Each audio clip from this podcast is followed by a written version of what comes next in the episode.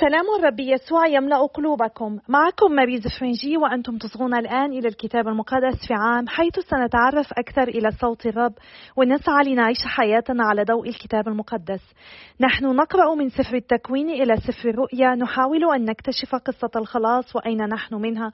ولقد وصلنا إلى اليوم المئتين والسبعة واليوم سنقرأ الفصول الرابع والثلاثون والخامس والثلاثون والسادس والثلاثون من سفر أشعيا والفصلين الثالث والرابع من سفر باروك ومن الفصل الحادي عشر من سفر الأمثال الآية الواحدة والعشرون حتى الآية الرابعة والعشرون. فلنصلي أيها الرب القدوس الذي لا يموت قدس أفكارنا ونقي ضمائرنا. فنسبحك تسبيحا نقيا ونصغي إلى كتبك المقدسة. لك المجد إلى الأبد. آمين. سفر النبي أشعيا الفصل الرابع والثلاثون. دينونة أدوم. اقترب أيتها الأمم للاستماع وأصغ أيتها الشعوب. لتسمع الأرض وملؤها الدنيا وكل ما تخرجه فإن سخط الرب على جميع الأمم وغضبه على كل جيشها وقد حرمها وأسلمها إلى الذبح فتطرح قتلاهم وينبعث النتن من جيفهم وتسيل الجبال من دمائهم وتنحل قوات السماء كلها وتطوى السماوات كسفر وتذوي قواتها كافة كما يذوي الورق الساقط من الكرم وكما يذوي ما يسقط من التين. إن سيفي قد ارتوى في السماء وهو ذا ينزل على أدوم على شعب حرمته للقضاء.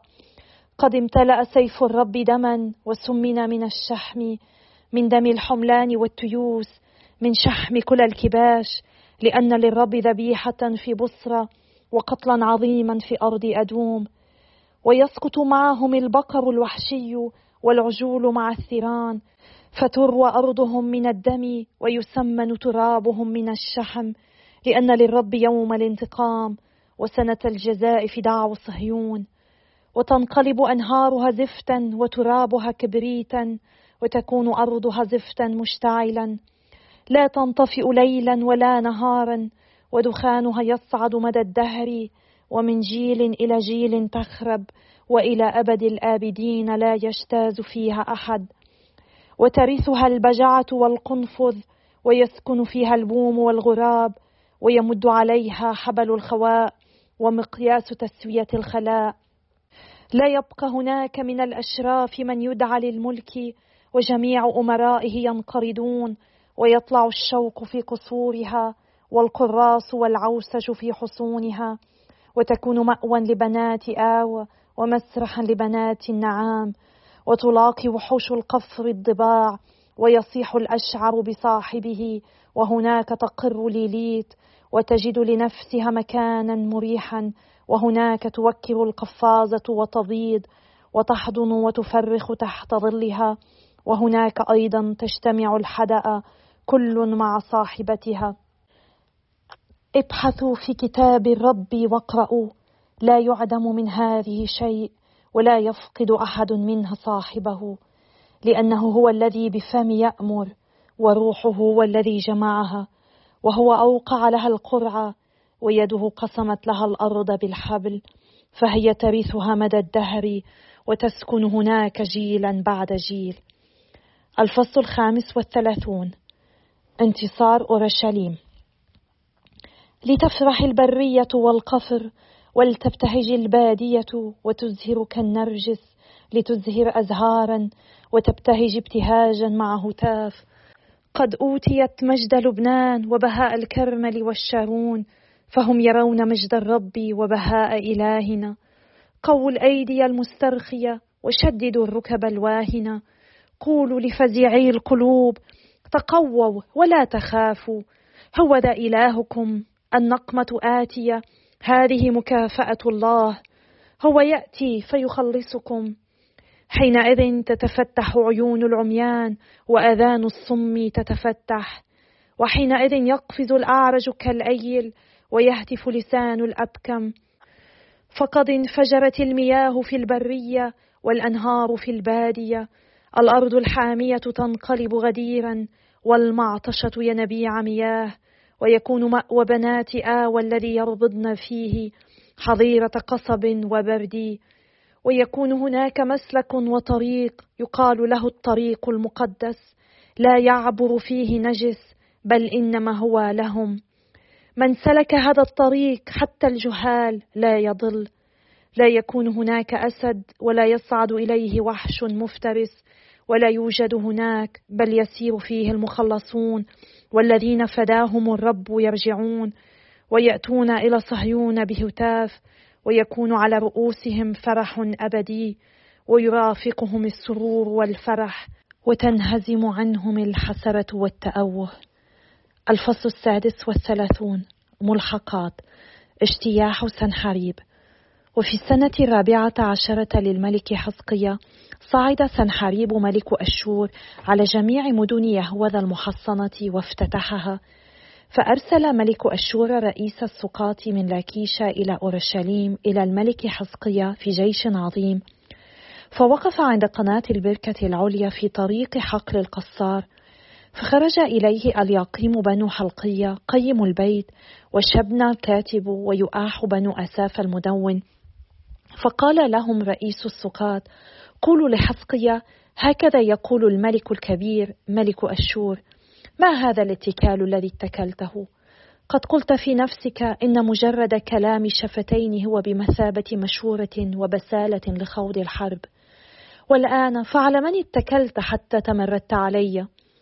إنك إنما اتكلت على عكاز هذه القصبة المردودة أي على مصر التي من اتكأ عليها نشبت في كفه وثقبتها.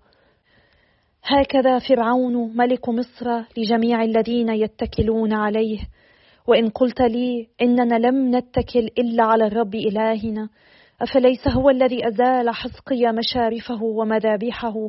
وقال ليهوذا ولأورشليم قدام هذا المذبح تسجدون. والآن راهن سيدي ملك أشور وأنا أعطيك ألفي فرس إن استطعت أن تجد لها فرسانا. وكيف لك أن ترد وجه قائد واحد من صغار ضباط سيدي وتتكل على مصر للحصول على مركبات وفرسان؟ والآن أتراني بدون موافقة الرب صعدت على هذه الأرض لأدمرها؟ فالرب هو الذي قال لي اصعد على هذه الأرض ودمرها.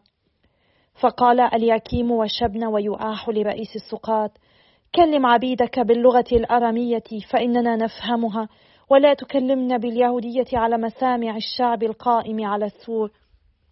فقال رئيس السقاط ألعله إلى سيدك وإليك أرسلني سيدي لأقول هذا الكلام؟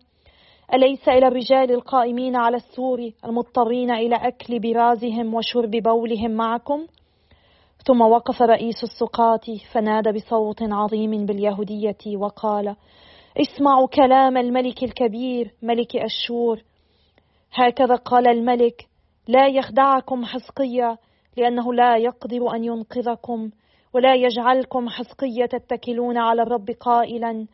الرب ينقذنا ولا تسلم هذه المدينة إلى يد ملك أشور لا تسمعوا لحسقية لأنه هكذا قال ملك أشور أعقدوا معي صلحا وأخرجوا إلي وكلوا كل واحد من كرمه ومن تينته واشرب كل واحد ماء بئره حتى آتي وأخذكم إلى أرض مثل أرضكم أرض حنطة وخمر أرض خبز وكروم.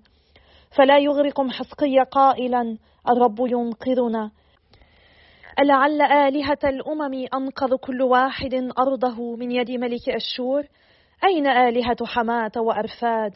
أين آلهة سفرائيم ألعلها أنقذت السامرة من يدي؟ ومن من جميع آلهة تلك البلاد أنقذ أرضه من يدي حتى ينقذ الرب أورشليم من يدي؟ فسكتوا ولم يجيبوه بكلمة لأن الملك أمر قائلا لا تجيبوه. وعاد اليقيم بنو حلقية قيم البيت.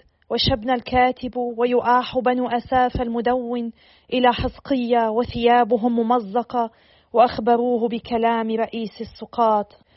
سفر النبي باروك الفصل الثالث. أيها الرب القدير إله إسرائيل قد صرخت إليك نفس في المضايق وروح خائر العزيمة. فاسمع يا رب وارحم فإننا قد خطئنا إليك. فإنك أنت تدوم للأبد أما نحن فنهلك للأبد.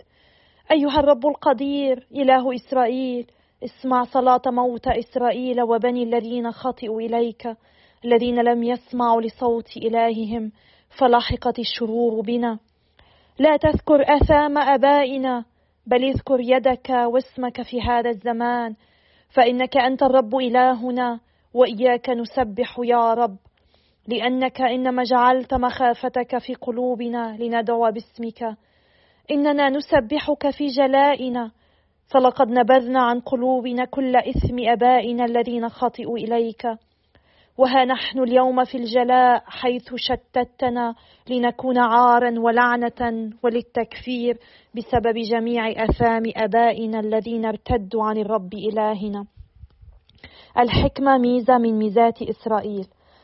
اسمع يا إسرائيل وصايا الحياة أصغوا لتتعلموا الفطنة. لماذا يا إسرائيل؟ لماذا أنت في أرض الأعداء؟ تشيخ في أرض الغربة وتتنجس مع الأموات وتحسب مع الذين هم في مثوى الأموات. لقد تركت ينبوع الحكمة ولو أنك سلكت طريق الله لسكنت في السلام للأبد. تعلم أين الفطنة وأين القوة وأين الذكاء؟ لكي تعلم أيضا أين طول الأيام والحياة وأين نور العيون والسلام. من وجد موضع الحكمة ومن دخل إلى كنوزها؟ أين رؤساء الأمم والذين يتسلطون على الوحوش التي على الأرض؟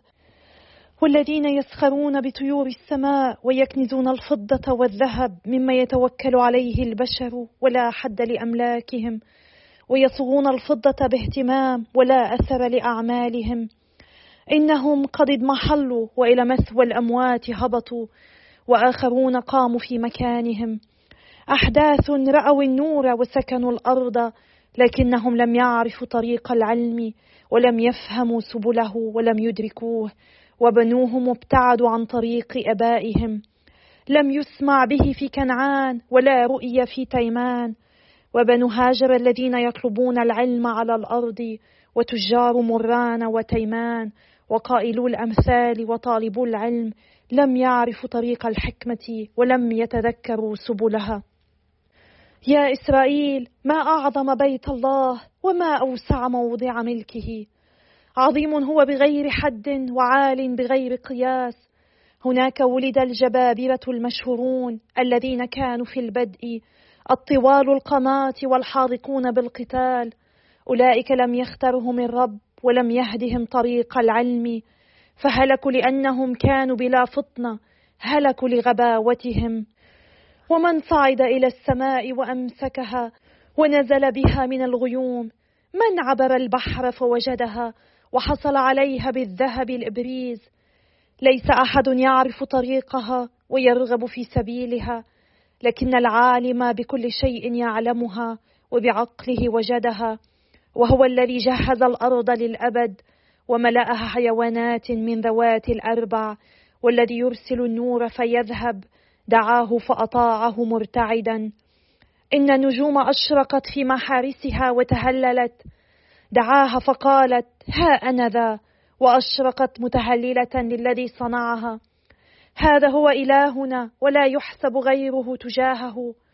اهتدى إلى كل طريق للمعرفة وجعله ليعقوب عبده وإسرائيل حبيبه. وبعد ذلك رؤيت على الأرض وعاشت بين البشر. الفصل الرابع. هي كتاب أوامر الله والشريعة القائمة للأبد. كل من تمسك بها فله الحياة والذين يهملونها يموتون. تب يا يعقوب وأمسكها وسر إلى الضياء لملاقاة نورها. لا تعطي مجدك لآخر وامتيازاتك لأمة غريبة. طوبى لنا يا إسرائيل لأن ما يرضي الله معروف لدينا. تشجيع أورشليم شكاوى أورشليم وآمالها. تشجع يا شعبي يا ذكر إسرائيل لم تباعوا للأمم لهلاككم. ولكن لأنكم أسخطتم الله أسلمتم إلى أعدائكم. فإنكم أغضبتم صانعكم بذبحكم للشياطين لا لله. ونسيتم الإله الأزلي الذي يرزقكم وأحزنتم أورشليم التي ربتكم. إنها رأت الغضب الذي حل بكم من قبل الله. فقالت اسمعنا يا جرات صهيون إن الله قد جلب علي حزنا عظيما. لأني رأيت جلاء بني وبناتي الذي جلبه عليهم الأزلي. إني ربيتهم بفرح ولكني ودعتهم بحزن وبكاء. لا يشمتن أحد بي. أنا الأرملة التي هجرها كثيرون لقد أقفرت بسبب خطايا بنية لأنهم حادوا عن شريعة الله ولم يعرفوا فرائضه ولم يسلكوا طرق وصايا الله. ولم يسيروا في سبل التأدب المطابق لبره. لتأتي جرات صهيون واذكرن جلاء بني وبناتي الذي جلبه عليهم الأزلي. فإنه جلب عليهم أمة من بعيد أمة وقحة أعجمية اللسان. لم تهب شيخا ولم تشفق على طفل.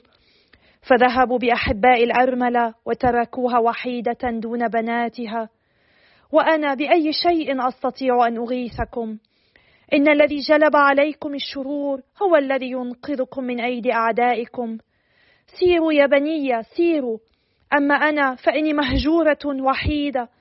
فقد خلعت حلة السلام ولبست مسح الابتهال. أصرخ إلى الأزلي طوال أيامي. تشجعوا يا بني واستغيثوا بالله. فينقذكم من تسلط الأعداء ومن أيديهم.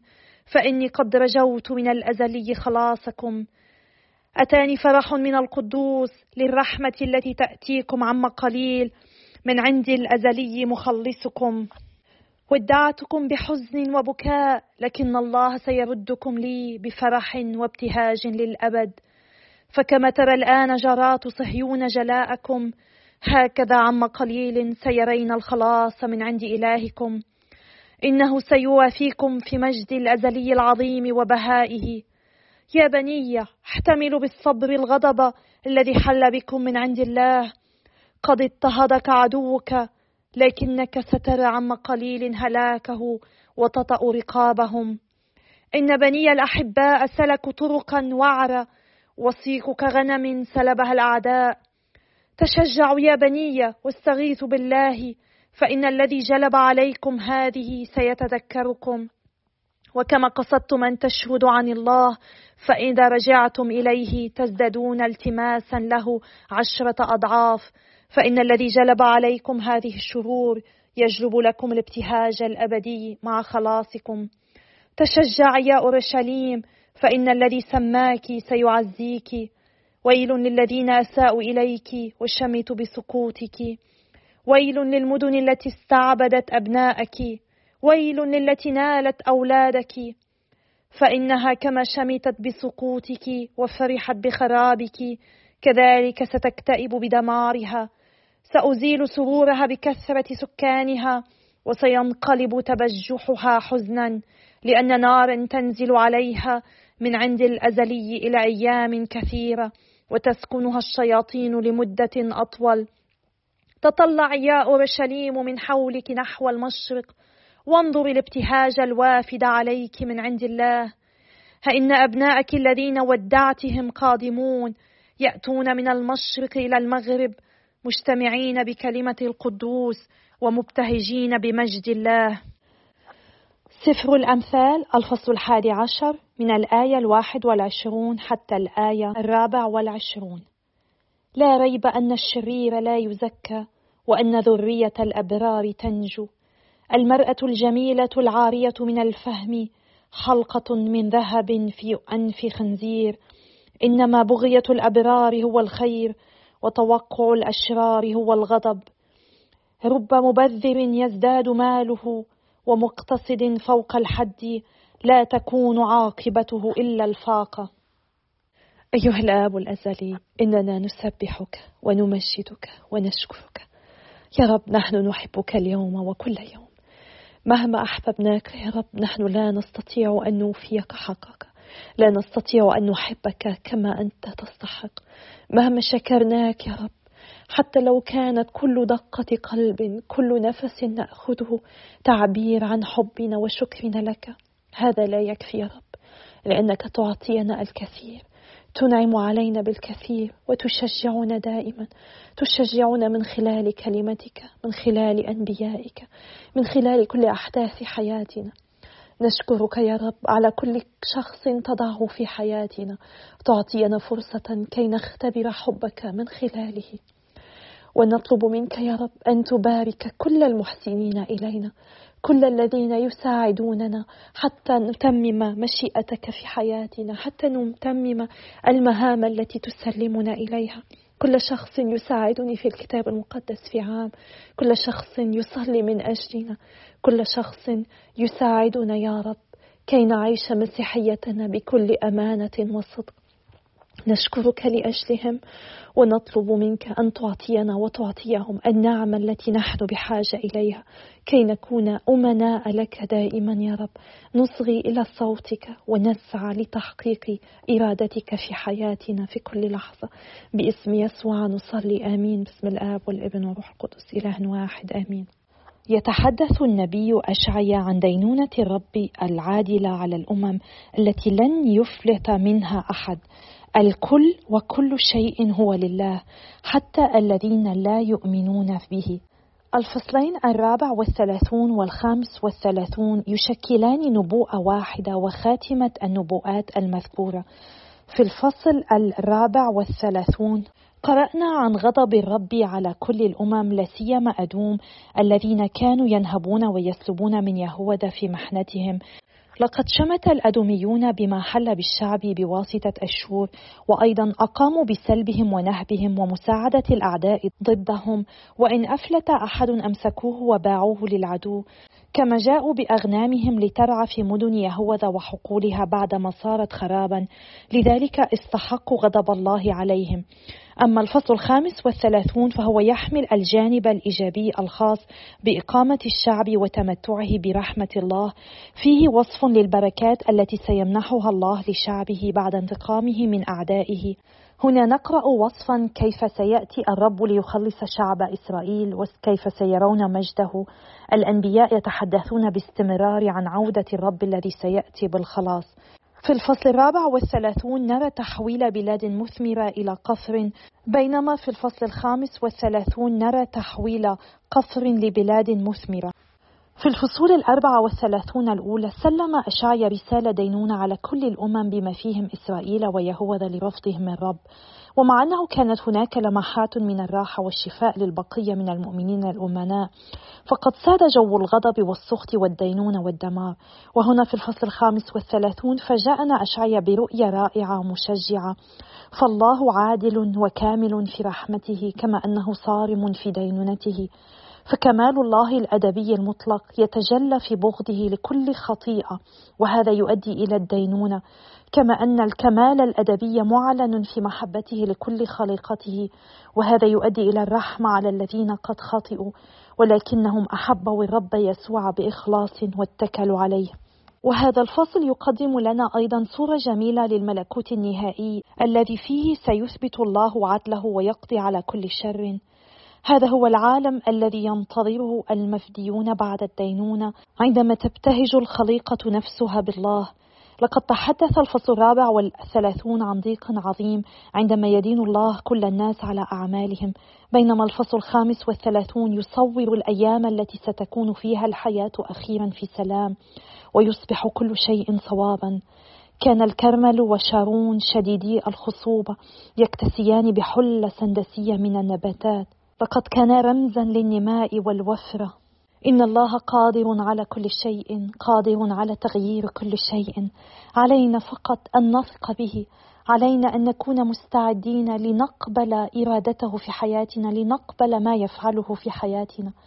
عندما نسمع عن مجيء الرب هل نحن نمتلئ بالإثارة والأمل أم أننا نشعر بالخوف والرهبة؟ إن جوابنا على هذه الأسئلة يتحدد من خلال نظرتنا إلى الله. هل نحن ننظر إليه كأب رحيم محب لنا؟ وأيضا من خلال طريقة حياتنا هل نحن نعيش كما يطلب من الرب أن نحيا أم أننا نرفض أن نسير حسب وصاياه؟ قرأنا في الفصل الخامس والثلاثون آية تقول تكون هناك طريق تدعى طريق القداسة.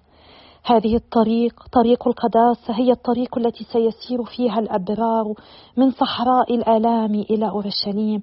ولا سبيل إليها إلا إذا سرنا وراء الله.